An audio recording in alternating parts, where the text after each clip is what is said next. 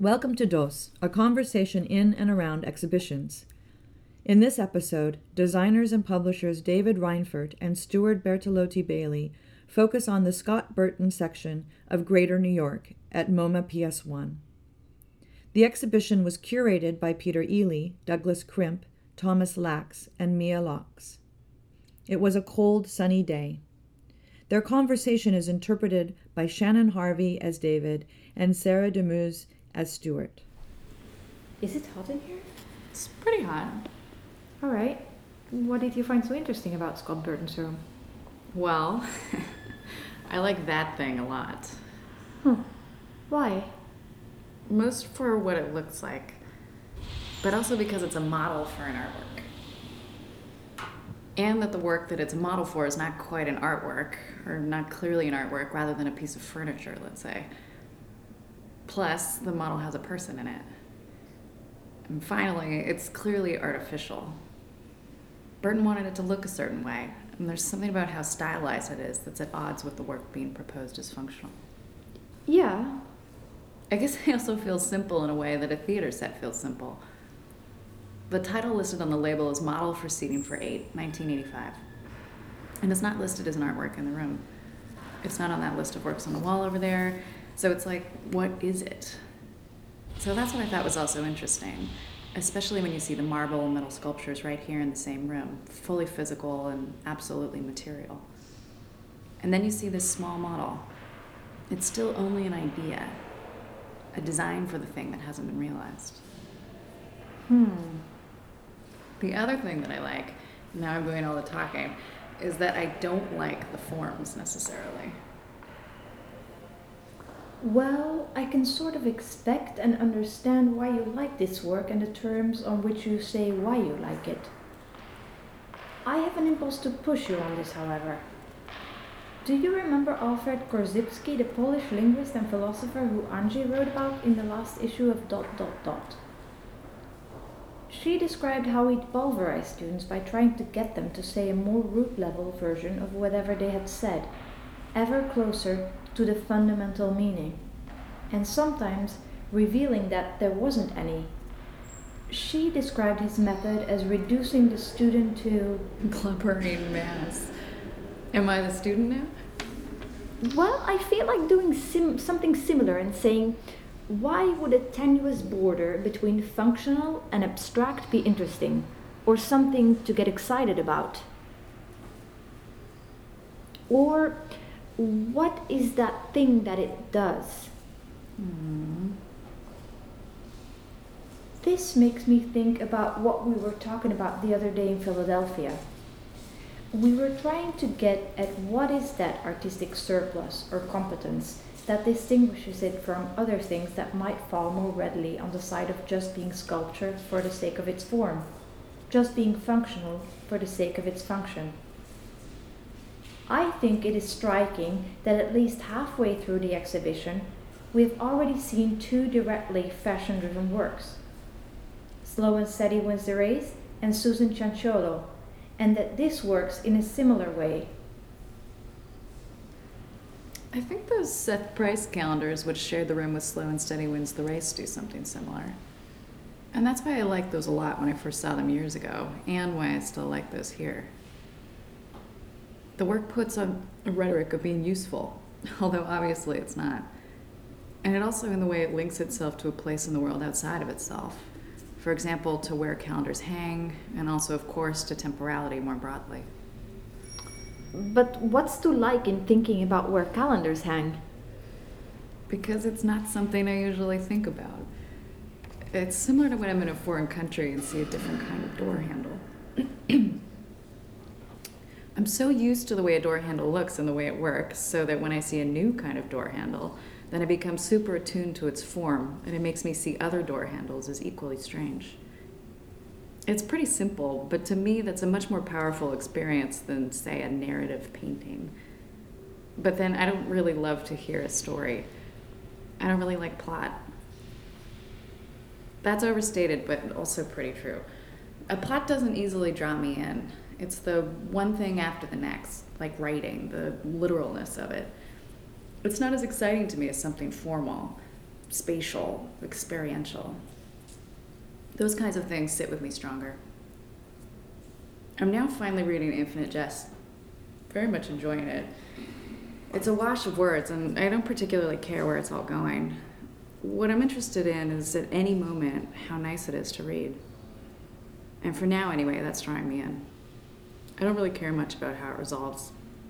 This is probably why my points of reference aren't often films or novels. Because they are too literal? I guess so. One of my favorite films is Dead Man by Jim Jarmusch. The atmosphere is beautiful. It's kind of mystical, and yes, there is a story, but the story is certainly not the most important part. Rather than starting from a story, it seems that Jarmusch started with an idea of what he wanted to see on screen. Johnny Depp as a confused East Coast accountant named William Blake, misrouted to the Wyoming frontier, staggering around with a Native American friend named Nobody, killing settlers, spouting the poetry of the other William Blake. The plot runs something like this William Blake takes a long train to Machine City for a job he never had, ends up a fugitive, kills many men, gets in a canoe, floats off to his own death. It's excellent but mostly for the intensely dreamlike atmosphere conjured by Jarmusch's high contrast black and white photography, the poetry of William Blake, and the soundtrack by Neil Young.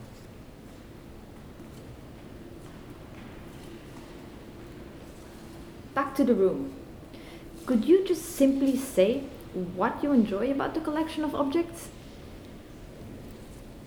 I think it's the distance between them, not the physical distance, although maybe that too in this room, there are four things the chair, that table, and the whatever it is, seat, and the other seat.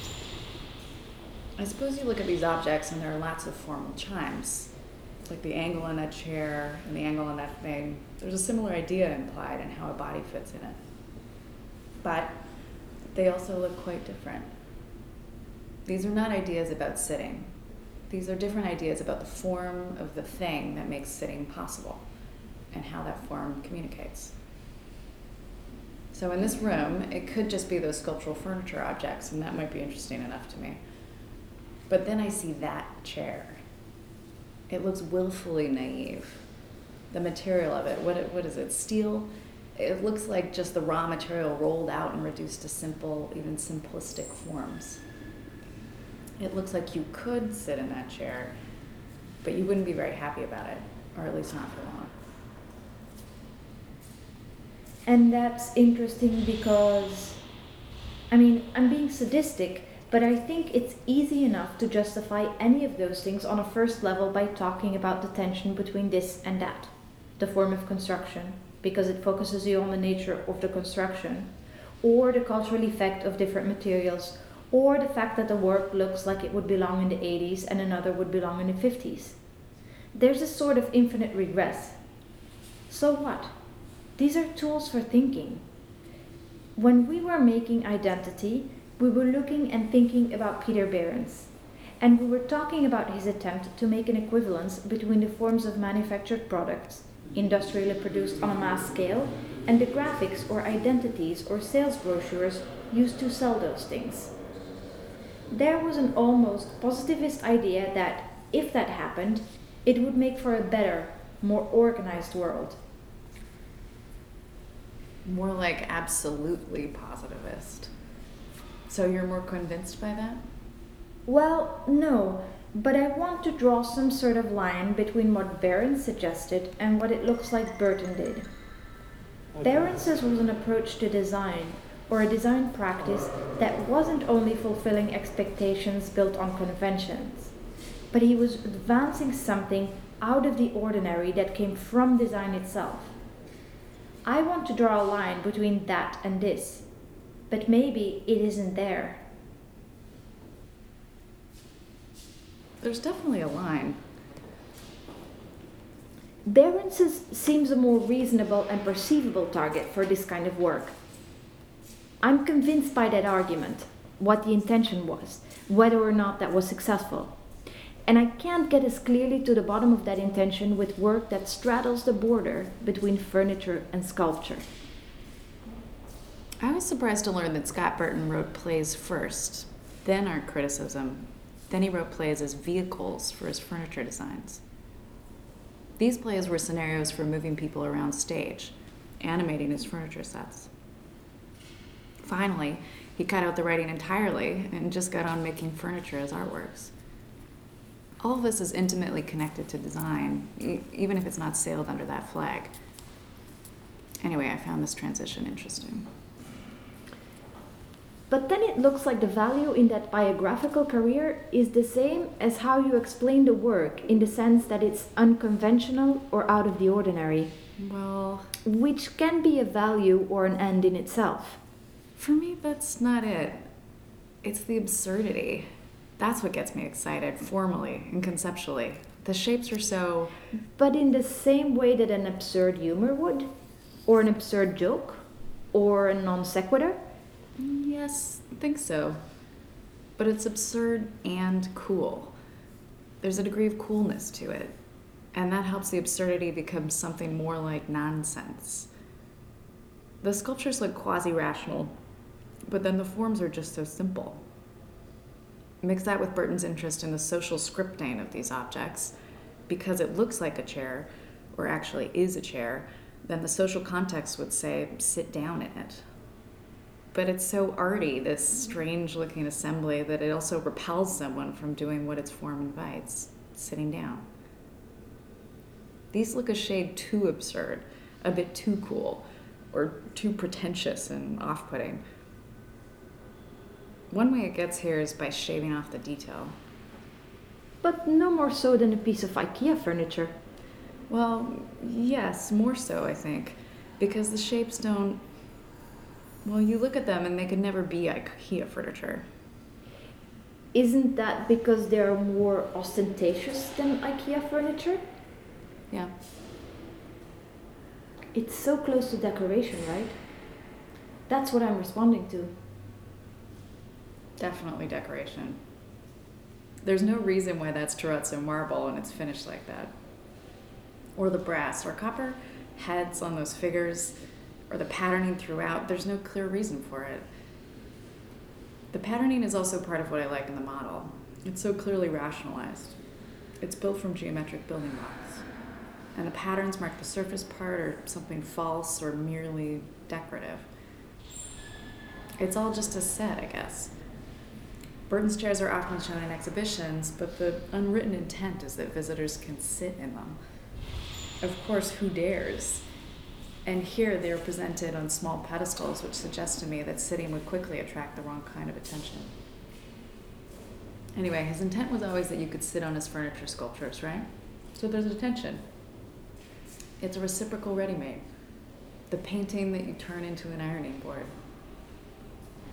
Yeah, but in this room right now, there isn't any. There's no tension because you're not allowed to sit. But you're always looking. And like the Susan Cianciolo room we just walked through, this is also presented in a gallery, but not allowed to work the way it should. Still, even having these ideas represented raises many of their questions. But it dismantles that tension, yes? I suppose it does. And that's why I get so excited about the model. The setup in this room left space for the model to work. It's presented as the thing it is a model for future artwork, furniture design. And this model is the model for Burton's idea of functional sculpture. When I saw the model, I simply thought, I love this. Hmm. I found it richer to think about the cuts through the building by Gordon Matta Clark, also presented here. It's just a simple idea that by cutting holes through the three floors, the hole negates the function of the door. But it's doing that in a very tangible way. You can't go through the door without falling through the building. And that, even in anecdotal form, seems to me more powerful as a carrier. Yeah, maybe. But they're working very differently. It's not just like the temperatures are different, they're working fundamentally at odds. These, the Burtons, are functional hardly ever, even as public sculpture. People can sit on them, but not sit comfortably. So, in that way, they fail as furniture. Model for seating for eight. I looked it up online earlier, and it's eight seats, each of which look like the one in this model, set around in a circle. So, what's the point? It's a sculpture, a public sculpture, right? And it looks like public seating, but it's not really, at least not practically. What's the point to that? Sculptures, they're good. What's good about them? I don't know, they're sculptures. Art, absurdity, nonsense. It's pretty interesting to think about with the Matta Clark. They're two sides of the coin almost. Sort of. I think just one is raised to a pedestal and the other isn't. I mean, literally. Yeah, maybe.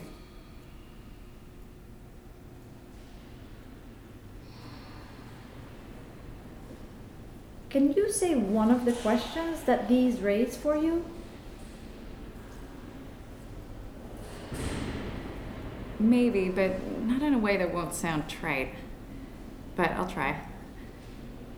The question is mystical or spiritual and probably metaphysical. Why are those two figures like that? They're a different scale than the other objects in this setup. That middle block is also a different scale than the tables on the side, and the figures' brass heads, they don't feel coherently part of anything. So then it's just a bit of a jumble. But the title on the wall label, Model for the Last Tableau, suggests that these are all part of one scene. I guess I'm just imagining, after reading the biography, that those must be part of a play or performance. Are these maquettes? Scale gets tossed out the window, and that's why I'm left with this cosmic question, which could also be simply where do these things come from? And what are they supposed to be here, now? When I see a photograph on the wall, typically its indexical status is pretty clear to me. Same thing with some text based works, like, say, the Glenn Ligon piece we just saw in the room with the Matta Clark. There, on many blown up pages of the wall, was listed every place the artist has lived in New York. That work is great, no question. Very powerful. But also, I don't leave with a question about what that is. I know that kind of communication. Whereas this tableau, I don't know what to make of it. What do you think of that work in the doorway? Park McArthur's Posey Restraint.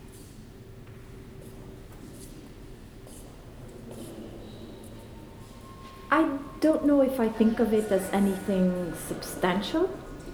Let's see. It's a contraption with a nylon mesh and padded cuffs that holds a person's limbs in place, hung to block the doorway. So it's a thing that restrains, obviously. And on the face of it, it looks interestingly weird, here in its dumb, pseudo functional, slightly frightening way the fact of putting up a restrainer that prevents you from going from one room to another is absurdly simplistic, childish even. Nonetheless, it's a sort of gesture that I, you, we enjoy. I think this kind of work has to have the right kind of weight. I'd almost say that the lightness of the object and the dumbness of hanging it here is in line with the idea's throwaway quality. It's sort of slapstick. The thing I often find myself thinking when I see art I don't like is that its realization in terms of cost or scale seem out of proportion to the idea. They don't match. The heaviness of money or power or materials involved seems out of sync. It's unusual for me to find things that feel adequately aligned in this sense, inevitable or unequivocal. I'm always thinking, why this way and not that? I want conviction. I want to be convinced. I think that's why, again, the Matta Clark thing seems so exemplary. Although you can imagine it was a huge and difficult thing to realize for many reasons, the thing itself almost feels non existent. It's like air, and it covers up all the structural, institutional reasons that it took to make it. Really? Well, I like Matta Clark's work for its literalness in revealing what made it possible. often it's a case of moving something and then displaying without diagramming the relationships that made it possible. And so it's that direct connection with the circumstances around it that I like in particular. I'm being devil's advocate here, but back to that model with the cosmic vibe. The last tableau, Guardian Cabinets. It sounds awesome. I enjoy the childlike conflation of furniture with people very much. Like, I'm gonna make some furniture in the form of men. And then what would it be? And what materials would it be realized? So there's something about how funny or stupid or throwaway that is relative to the ponderousness of the materials or the seriousness of that impulse. And if that was a fully realized version of a sculpture, that would seem to me out of proportion with the idea to follow your criteria for what makes a good work. So the fact that it's a model, obviously still superficially beautiful, cute even, seems equal to what I like about registering a meeting of those two things the human form and furniture form. It's almost like a Saul Steinberg cartoon, right? Different styles, different materials. It wears its style so much on the surface that then you question why this, why not that? And that also makes it funny, to me anyway. And the art, design, functionality question, this mitigates it considerably. That chair is funny. It's quite stupid looking, even. It also reminds me of Andrea Zittel's show at the Dia when it was still in Chelsea. It was a retrospective. It had the desert living capsules, and you could walk through particularly designed kitchens and things. As you went into the gallery, there was a list called Things I Learned. It was a sort of manifesto. I guess it was substituted for a didactic to read the show. And it included thoughts like the more you use something, the better it gets. Fairly obvious ideas about design, but all to do with actual use rather than with things functioning purely as gestures. As you walk into the show, the first thing you come to is a kind of modeled interior of one of these living things that looks like you can walk through. I stepped inside it, and the guard immediately said, You can't walk into that thing. Everything in the show was like that. It had this complete contradiction. But the important thing for me was later in that day, when I found a little installation of a work by Mark Leckey called Drunken Bakers. It was in the back room of a bar called Passerby. It was this little room and a projection of this film which is more or less a slideshow that shows these line drawings of bakers that do nothing but get drunk. Just frames of about 10 seconds each that vaguely tell us what the comic strip story is, and it's appropriated from a magazine in Britain called Viz. That's it. That's the show. The floor of this interior was painted super perfect bright white, and because it was the middle of the winter, the floor was completely filthy. I'd like to think that this was completely intentional. The filth of that floor was totally the same as what is abject about this film. And I thought that's such a perfect thing because with Zittel's, you couldn't even walk on the floor of the work. There's something that is to do with the realization of the presentation of both of those pieces of work, or as representatives of their practice, I guess. It's something that I get more out of or as much out of as the work itself. And I think, again, it's the fact that these, in the case of the furniture in this room, that they're on pedestals. There's no actual ambiguity about use or not, versus what the Matta Clark thing does, which is more immediate and at first glance lighter. That seems so much more powerful to me. I wouldn't necessarily disagree. Here, the Burton Room is just a reference to all of his works at large. But with that model for Seating for Eight, I was so excited because it offers a visible hinge with the world. You could think of it as the thing it models, the seating sculpture, or you could equally think of it as what it is, the model of that future thing. This is typical, of course, of any model, but here the model is also highly stylized and prominently includes a figure in it which makes me think about its use by a person And I mean, it makes me consider the use of the final seat as well as the use of this model. Anyway, the work seems to me to offer an adjustable relationship to the world. So it's more a set of parameters for thinking rather than a one dimensional tool for thinking. And that's completely different than reflecting on a film, which gives a story that's a parable for thinking about the world. Or a painting, or another sculpture. This is essentially interactive. It's something that you have to manipulate to use, and still in both the model and the eventual seating. The Matta-Clark photographs now work as representations as opposed to how the original work worked. Although I very much like that because they're hung in the same physical location as the original work was staged, then they make you think about what's underneath their exhibition, here and now. So maybe that's not so clear. I'm just projecting that to the real world. That seems the case even with the presentation of the representation of that work. It seems spiritually aligned with the Matta-Clark by simply putting it in the same place. Often, those moments in shows like this, the hinge between the work and how it's shown, seem more useful to think about than anything else.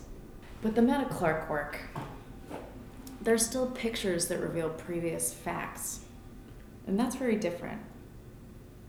With the model, I think almost purely about the future. And I'm just imagining all the multiple responses to the real sculpture in its real setting.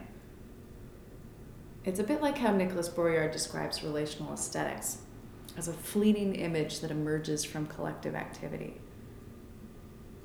I don't know what that fleeting image ever looks like, but I do know it.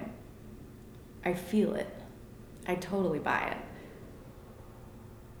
Another way of thinking about these is how the other day we were at Princeton sketching those ideas for possible interfaces of digital computer watches and talking about how the value of sketching things is often not to just realize the idea that you started with in order to sketch it as a representation of that idea, but in order that it might work backwards from where that sketch takes you and go off on a trajectory.